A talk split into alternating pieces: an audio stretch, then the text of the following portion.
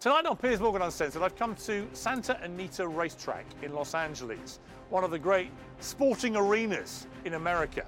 I've come here because Frankie Dettori, one of the great jockeys in history, and certainly the most charismatic, announced his retirement last year in England and went on a farewell tour that was so successful, he's ended up unretiring. A scoop for you guys. I have decided to prolong my career. I'm going to go to the United States for next year and uh, keep on following me. He wanted a new challenge and he's come here to America to pursue it right here on this track. And he's already having great success. Frankie goes to Hollywood. And I'm going to be very uncensored. That is definitely true.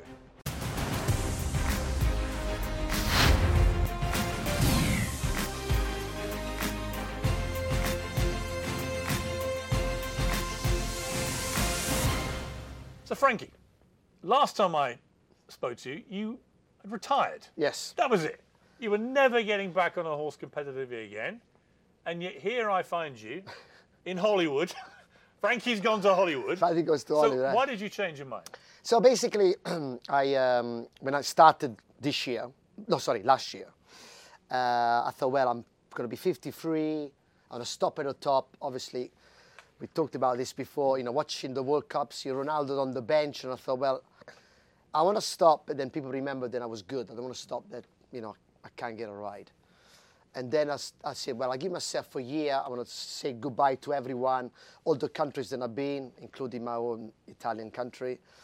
And then when I started, um, I started winning, and then I thought, well, this is not going to carry on. And then I kept on winning, I kept on winning. I got to about August, and just couldn't stop winning, and I, I started having regrets, thinking, you know, am I ready to stop? You know, I'm still uh, in demand. But because I made such a big deal that I was going to stop, and everybody else made such a big deal. It was the greatest farewell tour since Yeah, Sinatra. yeah. He kept coming back. Yeah, including including a lifestyle statue unveiled by Queen Camilla at Yeah. Ascot. But then, uh, you know, I have to live with myself, and I thought, well, I'm not ready to stop because I'm still doing so well. But I kind of ran out of avenues because it would have been foolish to to say I would have carried on in in England after what I said. So I only had one option to come here in California where I like very much, and uh, it'll just give me a little bit extra time to get out of my system. It's a it's a stunning Yes. I mean, I've had a home in LA for a long time. I've never been here. You come here in the morning. It's early. Only you would get me out of bed this early. And you come and you, the sun was coming up, and the magical scene of the Santa Anita track. It's really it's, it's a magical place. It's am- amazing. I'll be honest with you. It is probably the, one of the best looking tracks in the world with the mountains in the backdrop. Uh, the track itself is set in a beautiful piece of land. You got these massive palm trees in the middle of it. Uh, yeah, I mean the the, the, the light. I uh, I mean if if that doesn't take your breath away, no other tracks will. And uh, every morning when I come here, I feel like I'm blessed to be, be able to, you know, enjoy my last bit of my career in such a beautiful place. Interestingly, at the very start of your career, you did come here, Yeah. and you did a couple of years, maybe it was. I did four winters here. I came here when I was 16 as an illegal worker. I came here on a, on a tourist visa. And uh, I mean, the first couple of weeks, I go into the track without getting caught. And then eventually I, uh, I got caught by security, so I had to use other entrances to get in. when I've spoken to you, we've known each other a long time, uh, about the, the hard reality of being a jockey, Yeah. the amount of injuries you sustain, and this is not even jump stuff, That's this right. is just flat racing. Talk me through the injuries you've had over the years. Well, first of all, um, you know, we go extra fast. You know, we go over 40 mile an hour, and you know, we, we, we actually about six foot off the ground. So, and we race inches to each other. So he only Do you have any padding at all or not? we have little little padding, but that's not a because obviously weight is a big issue. So you can't you can't put a arm uh, like a hammer around you because it weighs. And uh, so it- uh, one little mistake can uh, end up in, a, in an accident. And, and when you when you go that fast at that speed, you break. Um, you know, we were talking about. I mean, I'm I, I feel like I'm one of the blessed ones. I did, you know, you know, I broke my ankle twice both of my elbows. I broke my collarbone. I broke my shoulder, uh, ribs, fingers, and I feel like you know I'm actually I, I did all right. A of- Really? yeah, there's a lot of people in my sport that that that, that broke a lot more. Uh, I mean, when you start this job, the the smell, the speed, the adrenaline, the crowd, the excitement gets you sucked into this sport. You never feel or think about the danger. You know, I mean, if you knew where you were going to fall, you wouldn't do it because it is dangerous. But Yeah. but what I said to you just now, the the the, the highs overpower the lows of getting injured and, and, and messing yourself up. You know, like I said, when you What was the toughest injury you had? uh, tough injuries. I mean, they're all tough, you know, because, What was the hardest to get back from? well, uh, Shoulder? when I broke my ankle, that uh, took, took a long time because obviously you need your ankle to, to, to balance in the stirrups. Shoulder again, that, that, that fixed quickly, but then the pain is, was there for a year. Uh, you know, every injury is, is, is bad because, like every sportsman will tell you, we always try to come back earlier than he should have done because you we don't want to miss out. You know, because the longer you stay off, then you know you you in danger of missing out on a, on a good horse. And how much? You've had 3,000 Yeah. winners. You've had th- three decades of, of racing. about that. Yeah, I mean, it's an incredible stats, 30, right? 30, this is my 37th year, can you imagine? How much of that percentage-wise have you spent in some form of pain? Uh, you get used to it. I, I can't really, don't know much percentage. If you were guessing, I would say a quarter of it. really? Yeah, a quarter of my career, you know, then you always had some You sort got of... something. Yes, but you, you- you don't think like that because, you know, the, the, it's always a dangling carrot. It's mm. always a big race coming up. It's always that chance that you will win a big race somewhere, and that kind of is the best, best painkiller in the world. The other really tough physical demand Yeah. of, of racing is your weight. Yes. What is your fighting weight? What's your best weight, would you say? I uh, in America here I ride um, at uh, 118 pounds, what is the equivalent of uh, 8 stone uh, six in uh, in English pounds. About half a Morgan. Yes, uh, I would say my body weight be a stone than that. I'd probably be about 9, 10 if I eat a normal life, but. Uh, So what do you have to do to hit that, that racing I weight? uh, basically I, I train myself not to eat bad things for the last 30 years. The I- average day, what, what would I don't eat bread. I don't eat junk food. Uh, I have a little snack in the morning and just try to have one meal in the evening. Uh, uh, mainly uh, protein, uh, salads, fish, chicken. You know, I don't eat meat very often, but it depends on people. Uh, but you know, I, you know, I won't be lying to you. Uh, sometimes I have a piece of chocolate, or you know, I probably have one bowl of pasta every three months. Uh, you know, I train every day to keep my weight down. Uh, you know, it, it is is a lifestyle. You know, It's a, it's a, it's a lifestyle. It's a big sacrifice. It's though. a big sacrifice, and For uh, 37 years. yeah, and I, be- I- you know, it sounds funny, but I, even when I do have time off, uh, I always go and reach for a chicken Caesar salad. You never see me eat a burger, or, Really? because I, I think my body now can't take it anymore. Can you drink alcohol or not? I like wine because I'm Italian, yes, but in moderation. But like I said, my body is now used to not having those kind of uh, rich food. That uh, yeah, I, I I'll be honest with you. I, I now then I'm finishing my career. I'm finding it easier. Maybe because you know uh, I have a routine. I don't go out as much. Uh, that's why California suits me. I mean, everything shuts up here. eh? It does, yeah. But uh, you know, I guess 10 years ago, I wanted to go out every night. Did not suited me. But You've talked before about being bulimic at various Yes. stages. I did 10 years of being bulimic. Yes. Uh, I guess in my between my 30s and 40s. And you would throw up before races and things? Yeah, before you know, I would have a meal at night and throw up, or sometimes I would have a big breakfast and throw up. But I didn't do it because I wanted to do it. I did it because you know, the skill doesn't lie. It was a, a way of lifestyle that I chose to, to have. You know, no different to, I guess models have the same problems, or teenage kids that A want lot to be jockeys, skinny. I think you said you do, you, you had to use lots of Yeah, laxatives, everything. Yes. diuretics, everything. I tried everything. I tried uh, uh, diuretic pills, laxatives. Uh, made myself sick. I remember driving car with a sweatsuit with the heaters on. You know, you, I, you know, you try you try extreme things in in your job because you have to do the weight. I don't think anybody what has done what I've done, and people still people still do it.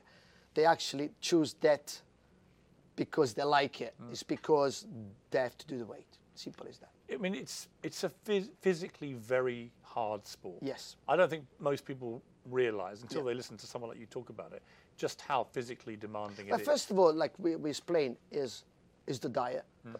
Then you have to have, you have to be ultra fit because in a space of a day you can race six or eight races. Right. And you know you you handling a thousand pound worth of absolute explosive flesh. Hmm. I mean these horses are powerful and you have to control them. And uh, so that's a physical demand, the diet, and, and then also the injuries. You know what I mean? When you do have the injuries, uh, you have to cope with that. So overall, I mean, I didn't sell it very well, right? If you want to become a jockey, well, I think it's the reality of it, right? that is the reality. But you know, we, we do it because you know we're addicted to it. We, That so- feeling, I mean, I watched a tape last night Yeah. preparing for this interview. When you went through the card at Yes, Royal right. Ascot and won all seven races, only time anyone's ever done that. And the last race, you're on a horse where you don't think you've got a chance of winning. What's the name of the horse? Fujiyama Crest. Right. And you're, you're, you're leading, but Pat Eddery's coming behind you. I could you can hear him. You can hear his whip. I could and hear you him. think he's going to be. He's going to be. And there's somehow you, you get a second win with this horse, and it and it wins. That moment when you cross the line and knew you'd gone through the card at Royal. Ascot, what is that like? What's that feeling like? Well, you, you you get that feeling of basically it's like um, everything when you cross that line, everything just goes in slow motions. You just you know you you know you're just galloping on top of this horse. You got time to look at the crowd, and everybody's going ballistic. They only last for a few seconds, and you're back to real life. And it's you know it's, in, in a way it's very selfish. It's, it's an emotion that nobody can you can ever explain. Mm. I mean, like I said, n- never mind the dangers, but the, the you know the crowd, the smell, the speed, the excitement, and and and you cross that line, and the euphoria what hits you is incredible. That's and that's why you get addicted, and that's why I do it. And is that why you can't really give it up? yet? Yes, you know, obviously it'd be much easier if I if I didn't get a chance of winning that many. You don't need the money, right? I mean, you've No, made, you've you made d- enough money not to worry about Yeah, that. but you do it because you love it. Because otherwise, it is, it's hard to let go. You know, I I I got great sympathies for other sportsmen that that that, that had to stop. I mean, I stopped for a week and I didn't like it. So you know, um, you know, I'm, I'm I know 53 sounds a big number, but I still feel that I'm still competitive, even though that I'm racing with jockeys 30 years younger than Well, me. Well, how many of them actually weren't even alive when you started? I would say 70%. Really? it's crazy, right? that's that's nuts. It's crazy. And how do they treat you? Uh, tr- uh, it's funny because now, now you we call it the, the, the, the jocks room, I right? love this jockey room. This So is this is amazing bit of history. This place is timeless. You can come here at 16 or 53. We're all the same age. It's only when you step out of there that you feel your age. But when you come here, it's great banter. We all treat each other the same. And uh, if you do something wrong, everybody jumps on you. What about this? Because I always think in any sport, what differentiates the good from the great is is a mental thing. Absolutely, absolutely, and that comes with experience. Um, nobody is born with that great mindset. Uh, experiences of life, uh, circumstances, emotions. Uh, you know, when, when you're young, you have emotions, but you don't know to, how to deal with them, right? Uh, so as you get older, you deal with emotions, with um, when you know when you get butterflies, when you're nervous. You know, I'm I'm no different. 21, even in my age, I still get a dry mouth. You know, uh, if I ride a favorite a big race, I'm the first one to tell you. Of course, I'm nervous, but nervous is good because now I know how to deal with it. Uh, but you can't teach that. You that you you got to learn it. You've also as got to you- as- have yes. in your sport in particular a ferocious work ethic, right? I mean, you have to. Yeah. You can't wing it, can you? No, you can't. Uh, physically, you've got to be ultra fit. You've got to put your own work, and then, but also you've got to have that natural touch. You know, you can work as much you you can, but you got sometimes you got to let things happen. You got to use your natural instincts. You cannot predict how the race is going to go. Or no striker can predict how he's going to score, but you've got to use your natural ability, and that's the difference from you know being a normal jockey or to be a superstar. You know, and this it applies the same to any other sport. You know, when you see geniuses like Messi, uh, you know, they, they do things that I don't think they. Who do you most admire in other sports? Oh, I admire all the sports. You know, obviously I'm a big football supporter. Uh, I even admire the boxers, the, the, the work ethic they have to put up. Uh, the rugby players, you know, I, I don't know too much about cricket, but you know, sometimes you see uh, like, like the World Cup this year was, you know, I know India got beat, but it was an amazing game. You know, I like all these great sport, sporting events. And as you know, the Super Bowl is coming up. That's be another amazing event.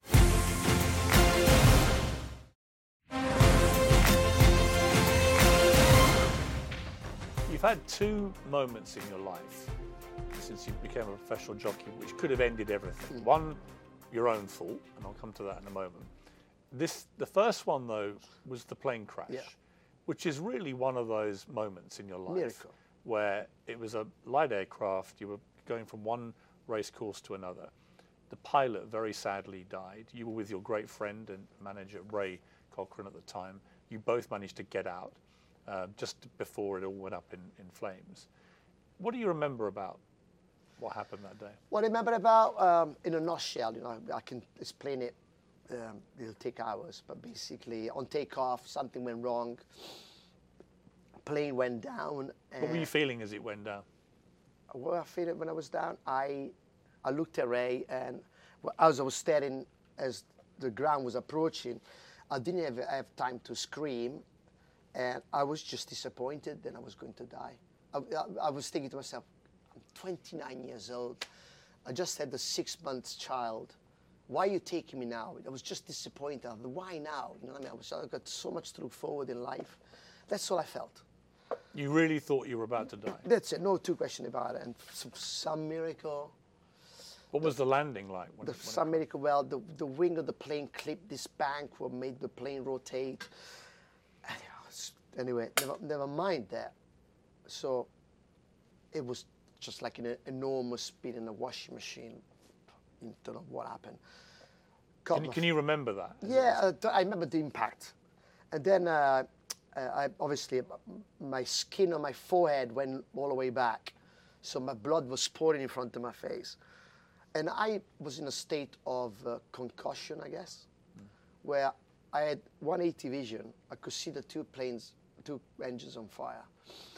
And I saw the pilot inch down in front but I couldn't move. I was just paralyzed. I just couldn't. I, I knew that I had to get out, but I could not move. And then Ray gave me a nudge. He was next to me, and he, he kind of woke me up. And I realized then I broke my leg. And when I went to get out, and it was a six-seater twin engine. The, the plane was like in bits. The, the door didn't exist anymore. And luckily for us, the luggage door was just in the back of the seat, was half open. And as I crawled out, I realized I had a broken leg. Ray pushed me out. Then he crawled out and he dragged me away from here to the end of the room. And then And he was concerned that the, because so much fuel was on the plane yeah, and then that it could all go and, up. And then he tried. He took his jacket off, and he tried to go back for the pile, and the plane exploded, and he was burned from head to toe, uh, and he was, you know, I couldn't. I could hear him yelling of anger because he couldn't get the pilot out. So you know, I, it was a trauma for me. Uh, I lost my good friend, my pilot.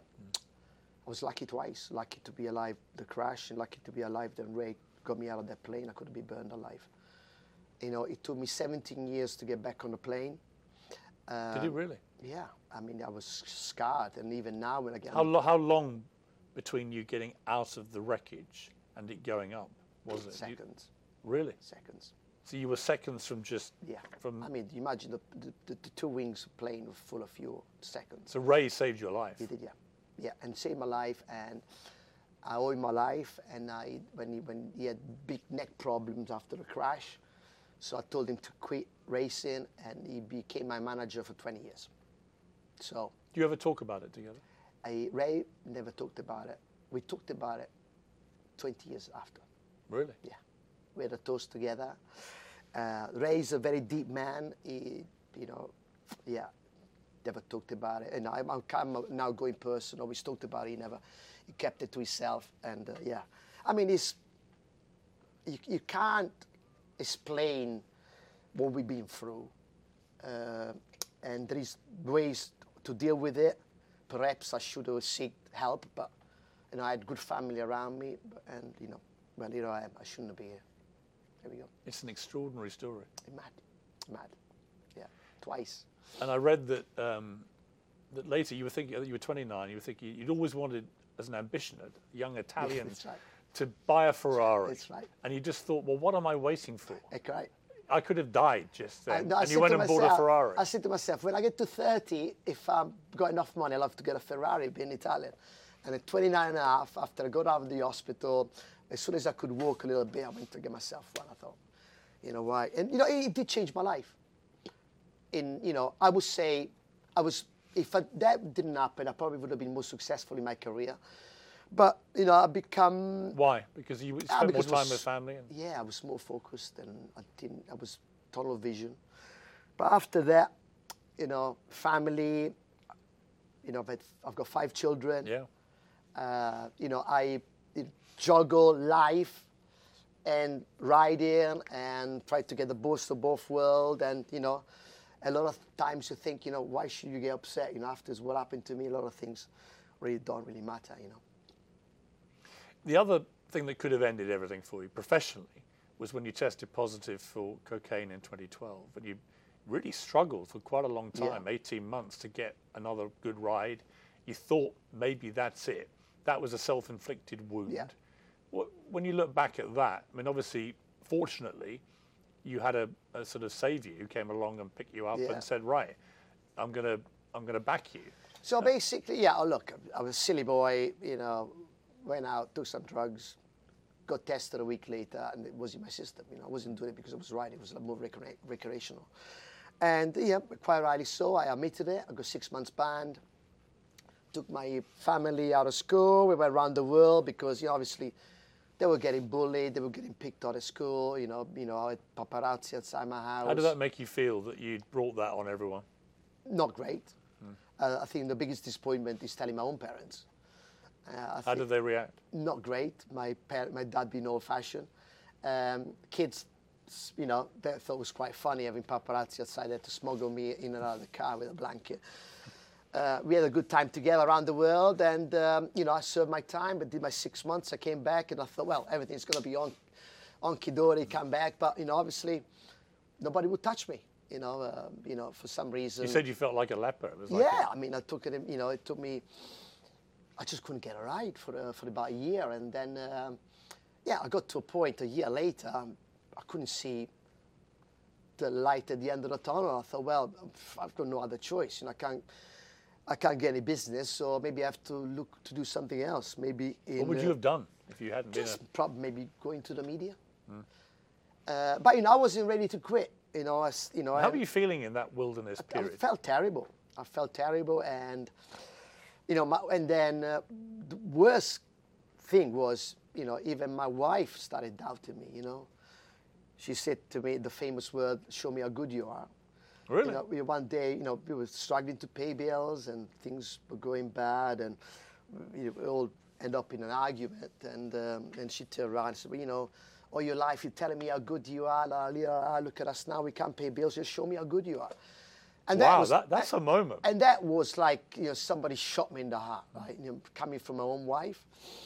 And that really got me fired right up. And I just said nothing and I put my head down and I persisted. I carried on, carried on. And 18 months later, a year later, I goes and win the Epsom Derby on Golden Horn. And we had a massive party at home, few drinks with friends. that feeling when he crossed the line and you won the Oh, that was amazing, the feeling. But, but the, the feeling was when I got home and I, we did the party. Did you say to your wife, "That's how good I am"?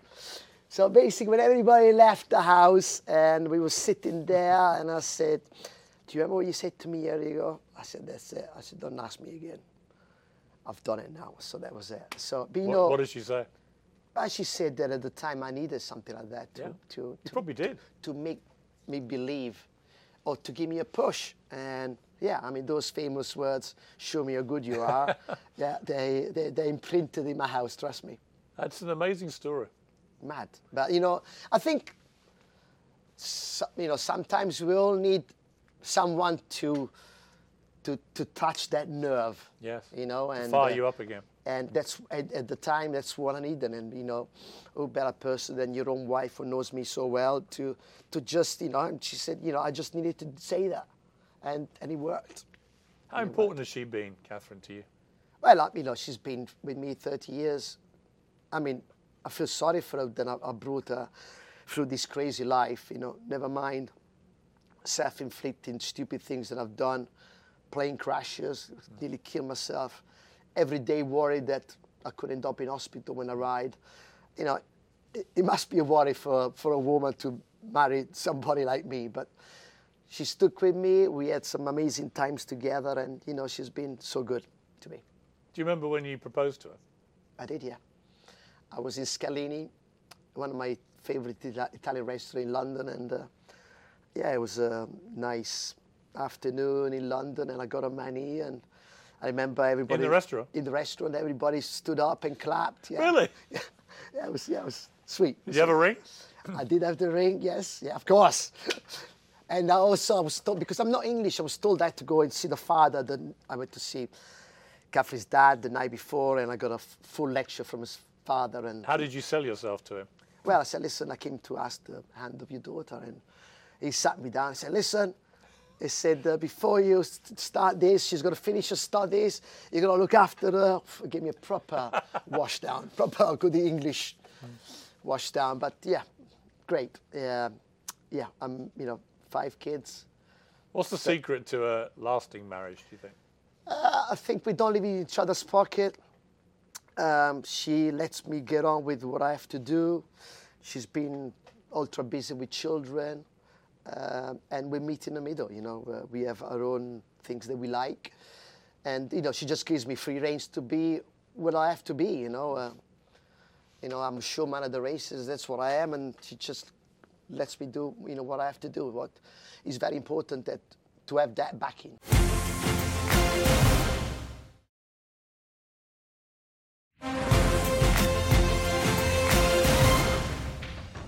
The other family that you've been very attached to is the royal family, Yeah.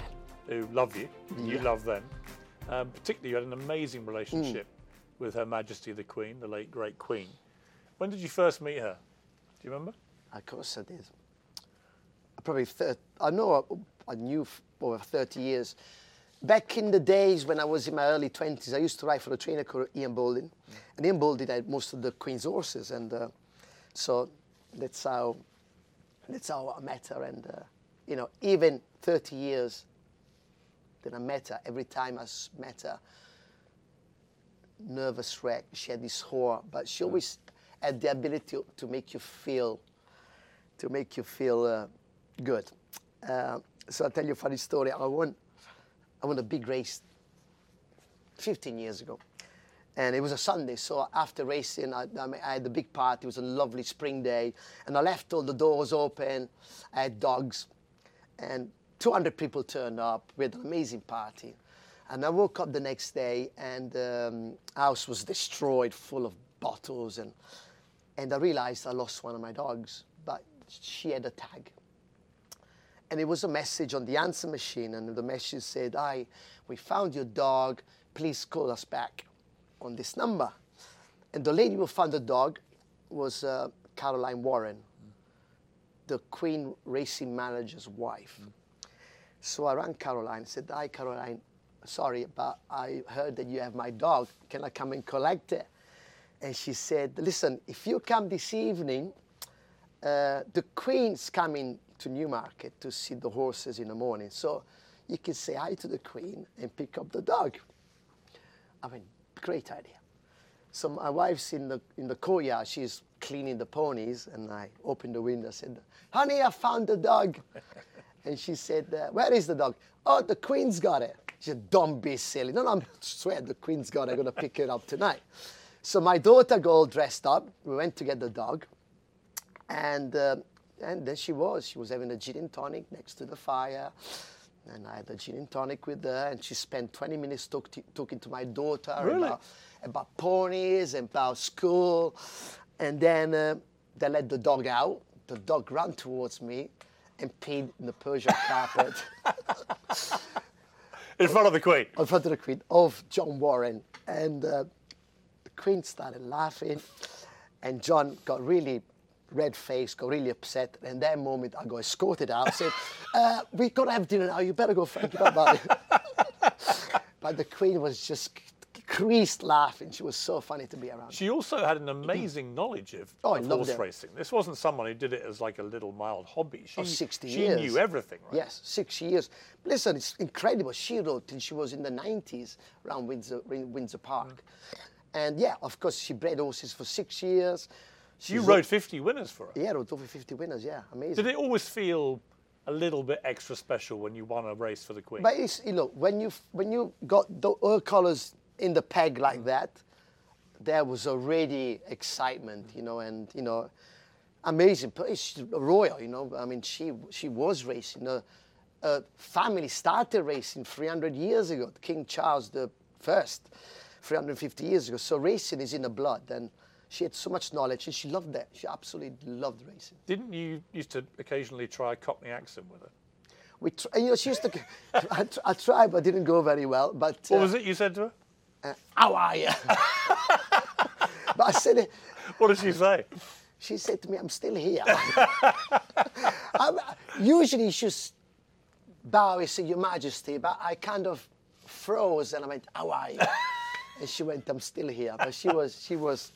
Uh, What would you talk about just generally when you saw her? everything. She liked to hear the gossip about the inside gossip. Who, you know, you know, which train I was going out with. All Really? the, yeah, all the, the juicy gossip. Really? Yes. yeah. Yeah, she was very interested about that, and you know, she, she she just loved to be around racing people. When she died, it was a huge moment for the country. Yeah. Mm. You're you're a kind of anglicised Italian. You're Italian, but you've obviously spent a lot of time in England. What what was that moment like for you? How did you hear that she died?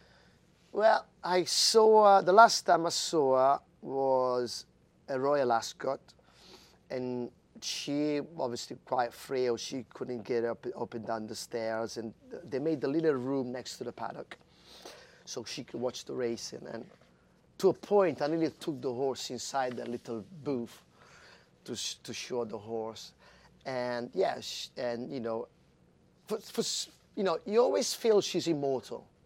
Mm. And when it does happen, is a shock, you know, because I felt she was immortal. Mm. And I remember we were meant to race at Doncaster that night, and the race got cancelled, quite rightly so. Yeah, and it just, How did you hear? I think we just heard on the radio, I think, or or from a phone call. And uh, yeah, I just I felt quite emotional when I yeah, it just of a shock, real shock. Like I said, because you know, I always felt that she was immortal, and you know, we we lost a great person, uh, great monarch, monarch. Well, a great person, and you know, I'm the first one to say that I met her for 30 years. You know, she really touched me, the way she made you feel, and the way she was, and you know, I'm not the only one. I mean, I would say millions of people feel the same. But actually, very few would have had the access you did. Yeah. All that kind of relationship because she loved horse riding, racing almost as much as anything else in her life. Yeah, you know, probably saw another uh, uh, other side of it. I mean, a lot of times I saw her in in events, and uh, she would make a, a, a detour to find somebody into racing because she kind of find that exciting. Uh, yeah, I'm, I'm, I'm very lucky, and and also the new king. You know, I I was, you know, I, I never really met King Charles like I did this year. You know, he came to Royal Ascot five days straight to a point on day five, I actually I was invited to have lunch at Windsor Castle on day five, and I did the the, the, the ride on the carriage, and uh, he turned around to me and said. Um, you know, my, my, my mum would have been proud to see me racing five days straight. so I think we got him interested in horse Yeah. racing, and, and it's good because I, it's nice to keep the tradition, and especially now that we are in this jockey's room, I feel very proud that he's beginning to enjoy, enjoy racing. You recently went to the jungle in Australia, No, competed in. I'm a Celebrity. you were the first to be kicked out of there, which I think is probably a blessing. I don't know why you in Uh, me too, me too. But it's like, at least you haven't got to stay in there with these. Was it even remotely an enjoyable experience, or is it just as awful as I imagine it is? Well, it was exa- exactly what I thought. You know, you've got to have a, a, a mindset. And if you got a chink in your arm or any weaknesses, it, it's going to find you. You know, um, it's hostile where we are. You, you sleep in a bench. Uh, you eat rice and beans. The dunny or the toilet, I used to call it, is all on the ground more or less. Um, the humidity and the loneliness, you know, because you're there by yourself. Okay, you're with other people, but you got no watch, no contact from the outside world. How did you feel about being the first to, to leave? I don't really know what was televised on TV because I was there 24 hours Yeah. and they cut it down into one hour. And talking to the people outside, they you know, were all interested in politics, Nigel Farage, mm. or people arguing. You know, I'm not, I'm not a fighter. I'm a lover. I, w- I had a great time in there, but they, they, they never air showed all the fun times that mm. I had. You know, they were more interested about what Nigel Farage or Britney mm. Spears' sister were going to say. Of you course, know. they They, didn't want, they didn't care what a jockey were going to say. Yeah. So, but you know, it was an experience, and I've done it. I ticked that box, and that's it. You also were named in the top six nominees Hmm. for the Sports Personality of the Year on the BBC, a very prestigious. and You've won it uh, many years ago. Uh, to be in the top six when you're 53 years old, of the top six sports people in Britain, is I pretty think- incredible. Huh? I think the only one um, born when I started riding was Stuart Broad. Yes. All the others weren't even born. it's quite scary. Yeah, I, amazing. Obviously, this late in my career, and, and also racing is not a football, cricket, No. tennis, rugby sport followed or, or like the Olympics. So it's great privilege for me to be nominated, and also for my sport, you mm. know, because I promote myself. I also like to promote my sport.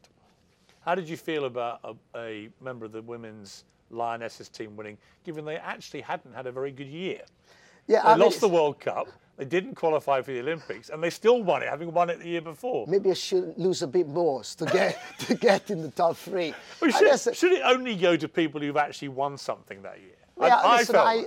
I, I, I, saw your podcast you did. You know, I, I, I, I agree with you. But you know, even Stuart Broad. I mean, amazing. It's last year. He's Yeah. won everything, and and he didn't win it either. But it's what people. Uh, watch or like so but I'm, Are we, are I'm we not- becoming, Frankie, a country which has moved from celebrating great champions and winners to now we, we almost celebrate losing?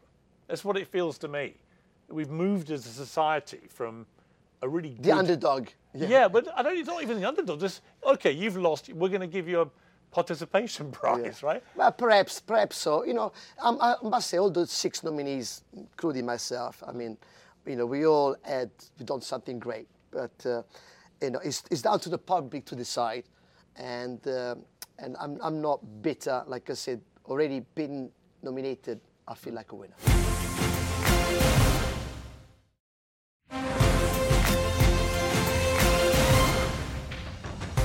What's been the greatest accolade for you? You've won so many things. What's the one that meant the most to you? Well, I'll be honest with you. Uh, my biggest achievement, obviously, winning seven races in a day. But overall, you know, being on top of my game for 30 years, thought, you know, it's had enough to do it for 10. So to do it for 30, I can sit here and be proud of it. That, uh, you know, I'm still competitive at 53. So How long do you think you can realistically continue for? how long is a piece of string? As long as You're going to be like Sinatra, just keep retiring and coming Well, back. no, listen, I'm not gonna. I feel like uh, this is this is my last bit of my career here in California. I enjoy it. You know, if I can get one or two more years out of it, it'd be great. But in my sport, you never know. Uh, you know, uh, fingers crossed. Then I don't have any accident, and I'm still competitive enough. And uh, if I can get, like I said, another one or two years, be great. Do you like America? Love it. What, what do you like about it? Uh, I feel a bit f- freer than I am in, in England. I don't s- sound spoiled, but okay, I'm famous on the racetrack. But I can step out, paint my toenails, or wear a miniskirt, nobody cares. No, Are you doing that? No, I don't do that. I'm just telling you, that's the difference, right? In, in England, you, or in Europe, you get judged what you wear or what you do. You're always looking yourself behind. That's the difference, and I find a bit more uh, relaxing. You have a very competitive dad. He was a champion jockey many times himself. Gave you a hard time when you were young. Still is. Still gives you a hard time. 82, it still is. it still tells me what should I should have done, and you know which gap I should have took. Really? Ob- Obviously, my dad was a jockey, professional jockey. Yeah, very successful. Very successful. So I, I can't pull a wool over his eyes because you know exactly when I did right or wrong. You were quite, from what I've read, you were quite a sort of shy, retiring Yes, young kid, right? You weren't this charismatic No, absolutely. thunderball. And your first race, uh, you, you, your dad gave you a pony. You had a first race. You came last, and you fell off after the finishing That's line. right.